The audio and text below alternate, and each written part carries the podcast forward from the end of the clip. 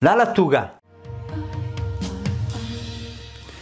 Buongiorno, buongiorno. Oggi parliamo delle lattughe. Ecco, delle lattughe perché nel mondo delle lattughe abbiamo diverse tipologie. La lattuga romana, ascolana, la cappuccina, l'iceberg. Ecco, in questo contenuto andiamo a trovare la differenza fondamentale tra quelle che sono le lattughe ascolana e romana e la lattuga cappuccina. Bene, in moltissimi eh, riferiscono di avere difficoltà a digerire questa verdura, la lattuga, e a fare molta meno difficoltà a digerire la cappuccina. Ebbene sì, questo fenomeno eh, clinicamente proprio nella comune vivere di un nutrizionista è molto molto frequente. Effettivamente questo tipo di problematica, diciamo, è relativo ai diversi quantitativi in microelementi che ci sono tra questi due vegetali facenti parte della stessa famiglia effettivamente nella lattuga c'è un carico abbastanza elevato di vitamina E, di sali, di ferro e di clorofilla. Tutti questi elementi possono portare, diciamo, un fegato non propriamente nella sua massima forma ad avere delle difficoltà e l'effetto che poi la persona ha è quello di un appesantimento, una sensazione di gonfiore o comunque una sensazione di malessere, cioè si risente di aver mangiato la lattuga fino a notte fonda. Ecco, questo è già un segnale del fatto che la funzionalità epatica in qualche modo va sostenuta. In questo caso non è tanto avere un'intolleranza alla lattuga, è proprio non avere un fegato che eh, la fa il suo lavoro al massimo dei livelli e quindi in verità agendo un pochettino sulle funzioni epatiche si potrebbe andare a togliere questo problema. Non è che bisogna togliere completamente la lattuga. Invece le stesse persone molto spesso riportano che utilizzando la cappuccina non hanno nessun tipo di problema con questo vegetale.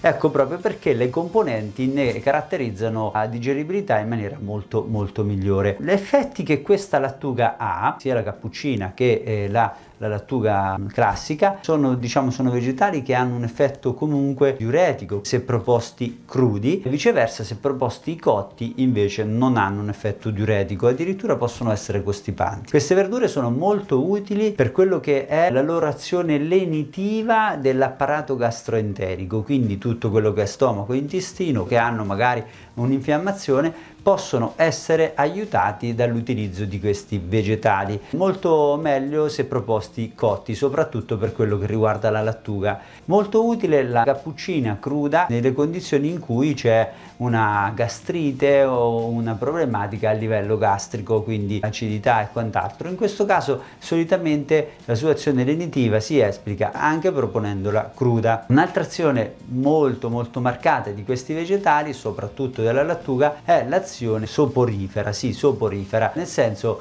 è molto utile per stimolare un effetto proprio di sonnolenza. Questo è dovuto a una sostanza lattuginosa contenuta nella parte fibrosa della pianta e che si è visto avere un effetto, diciamo, pioide in un certo senso che va a stimolare questi recettori della sedazione che ti vanno a dare un effetto soporifero, quindi molto utile nei casi in cui si voglia andare a dare un effetto di stimolazione del sonno in quelle persone che sono attive dal punto di vista neuronale. In verità in questo caso bisogna stare attenti che nelle persone invece che hanno una difficoltà nella digestione eh, della lattuga, questo effetto soporifero non avverrebbe perché ci sarebbe una stimolazione citatoria del fegato, eh, determinante saper leggere le proprie funzioni al di là di dire questo alimento fa questo effetto, poi bisogna vedere quello che uno ha, quindi in questo caso l'azione eh, soporifera che sulla carta ci sarebbe della lattuga, se una persona ha una difficoltà epatica, in questo senso lo riconosce il fatto che digerisce male la lattuga, in questo caso non avrebbe l'effetto soporifero.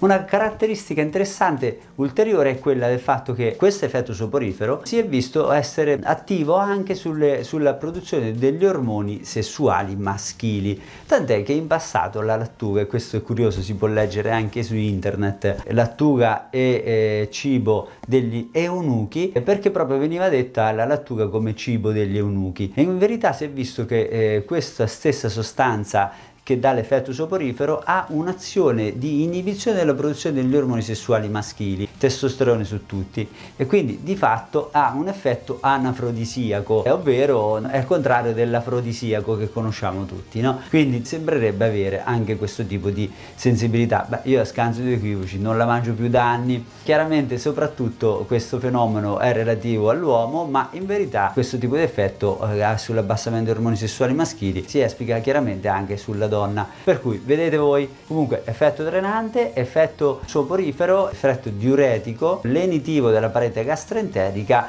e questo effetto anche anafrodisiaco. Vedete voi come utilizzarla. Spero che questo contenuto vi sia stato utile e chiaro. Eh, come sempre vi ringrazio per l'attenzione e un caro saluto a tutti dal vostro nutrizionista.